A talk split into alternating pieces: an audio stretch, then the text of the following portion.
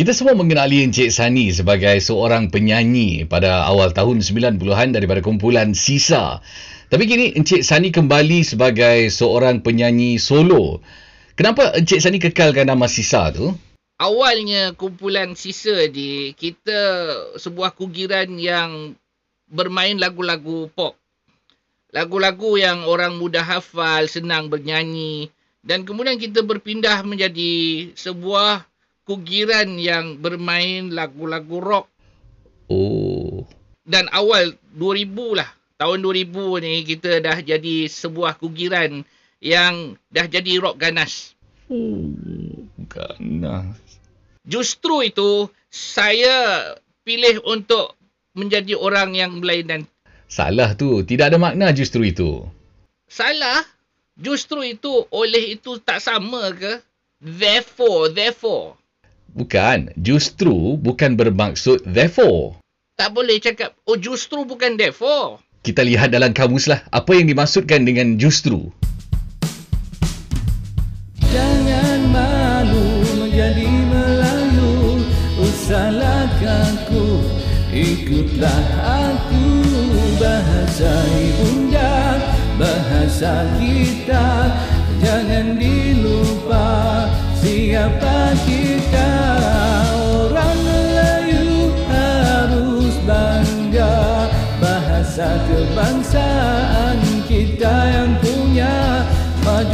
Singapura Tambah kosa kata Bahasa yang indah Dijaga oleh orang kita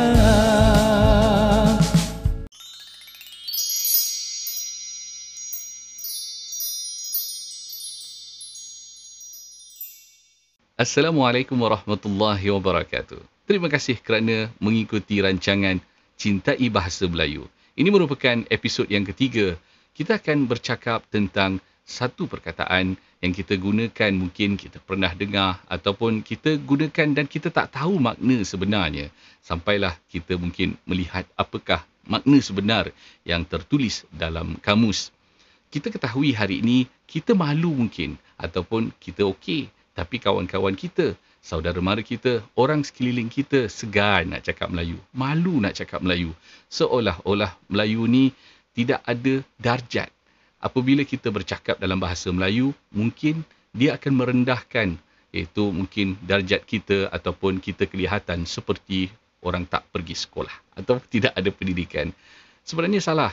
Lagi kita belajar, lebih banyak kita mengetahui tentang bahasa sebenarnya kitalah orang yang berpendidikan. Kita ada ilmu. Tanpa kita mengetahui apa yang kita ucapkan, kita sebenarnya bagaikan burung kakak tua yang mengikuti sahaja apa yang orang cakap, orang ajar mungkin dan dia tidak mengetahui apa yang dicakapkan. Dari itu kita mesti faham apa yang kita ungkapkan selama ini memperbaiki tambah kosakata dan tak mungkin kita boleh hafal semua perkataan yang tertulis dalam kamus. Tapi kita berpeluang untuk mengkaji. Apabila kita mendengar satu perkataan, kita mesti tahu mungkin perkataan itu hanya slang ataupun digunakan oleh orang kita tapi bukan bahasa yang rasmi ataupun bahasa yang telah dibakukan dalam kamus yang kita boleh gunakan mungkin dari segi ejaan, mungkin dari segi ya ini bagaimana ia disebut ini merupakan sesuatu tanggungjawab kita sebagai orang Melayu. Jangan malu menjadi orang Melayu. Inilah kepentingan kita hari ini kita mesti menjaga. Kerana tidak mungkin ada orang lain yang akan menjaga bahasa kita kalau bukan kita.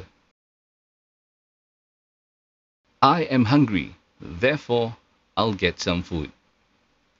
Therefore di situ bukan bermaksud justru. Kita lihat apa yang terakam dalam kamus. Boleh tak kita gunakan justru untuk therefore? Dalam kamus Dewan edisi keempat, kita akan lihat justru bermaksud kebetulan, tepat, kena benar. Kenapa justru sekarang ini engkau harus pergi? Dia tak bermaksud therefore. Kenapa justru sekarang ini engkau harus pergi? Lihat contoh kedua, ataupun makna kedua iaitu malahan bahkan Malahan bahkan sekali-kali tidak pernah saya mencaci dia. Justru saya puji dia. Jadi maksudnya, justru yang kita gunakan tidak ada pun makna oleh itu. Maka itu. Justru bermaksud kebetulan tepat kena benar. Ataupun ia juga bermaksud malahan bahkan. Kita lihat apakah perkataan yang lebih sesuai dengan therefore yang kita sangkakan justru itu bermaksud therefore. Saya sedang lapar. Maka itu saya dapatkan makanan. Bukan saya lapar. Justru itu saya dapatkan makanan. Lihat bezanya.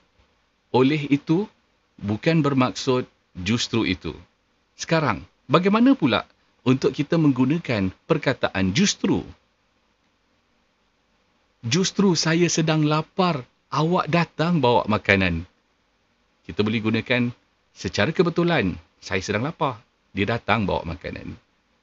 Itu justru yang pertama. Justru yang kedua, seperti yang diberikan contoh dalam kamus tadi, saya tidak membenci awak, justru saya sayang awak. Maksudnya, saya tidak membenci awak. Bahkan saya sayang awak. Ataupun malah, saya tidak membenci awak, justru saya sayang awak. Bukankah pelik hari ini setelah kita mengkaji, kita melihat apakah makna justru sebenarnya?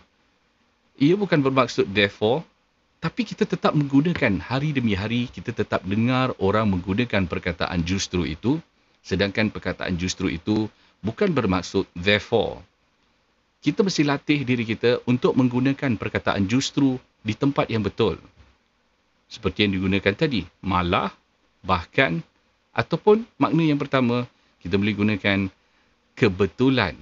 Kebetulan saya sedang lapar ni awak datang bawa makan. Justru saya sedang lapar, awak datang bawa makanan. Kita mesti rajin mencari perkataan-perkataan yang kita mungkin sangka-sangka saja betul. Ataupun kita yakin betul. Kita lihat lagi apakah maksudnya dalam kamus. Ada satu maksud justru dalam kamus yang dibentangkan tadi seperti kenapa justru sekarang kau harus datang? Jadi perkataan itu jarang sekali kita gunakan kerana kenapa baru sekarang kau nak datang? Kenapa mesti sekarang kau datang? Tapi kita tak kata kenapa justru sekarang kau datang? Mungkin janggal. Saya pun secara peribadi pun tak pernah dengar orang cakap seperti mana yang diberikan contoh dalam kamus tadi. Tapi kita boleh latih. Mungkin sekurang-kurangnya ada dua makna yang kita ketahui hari ini iaitu dia bukan oleh itu, maka itu, malah ia bermaksud kebetulan ataupun malah. Seperti yang diberikan contoh tadi. Kita latihlah gunakan perkataan justru seandainya hari ini ia mendatangkan faedah untuk anda ataupun anda pun tak terlintas perkataan justru atau justru itu yang sering digunakan sebenarnya salah. Justru, sekali lagi, kita tanam dalam fikiran kita ia bermaksud malah ataupun ia bermaksud kebetulan. Hari ini kita berpeluang untuk bukan saja membeli kamus, tapi kita boleh melihat bukan di Google ya, tapi maksudnya lihatlah kamus Dewan Bahasa. Kita dapat memastikan bahasa yang kita gunakan adalah betul. Dan kita sering mencari satu perkataan yang mungkin kita samar-samar ataupun kita yakin sekalipun lah kita cari adakah tepat maksud yang kita sangkakan. Sampai kita bertemu sekali lagi dalam rancangan Cintai Bahasa Melayu, episod yang seterusnya ataupun bahagian keempat. InsyaAllah kita bertemu.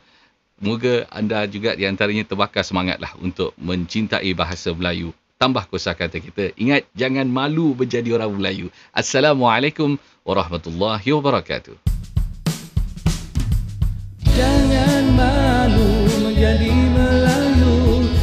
Usahlah kaku Ikutlah aku bahasa ibunda Bahasa kita. Jangan dilupa Siapa kita. Orang Melayu harus bangga Bahasa kebangsaan kita yang punya.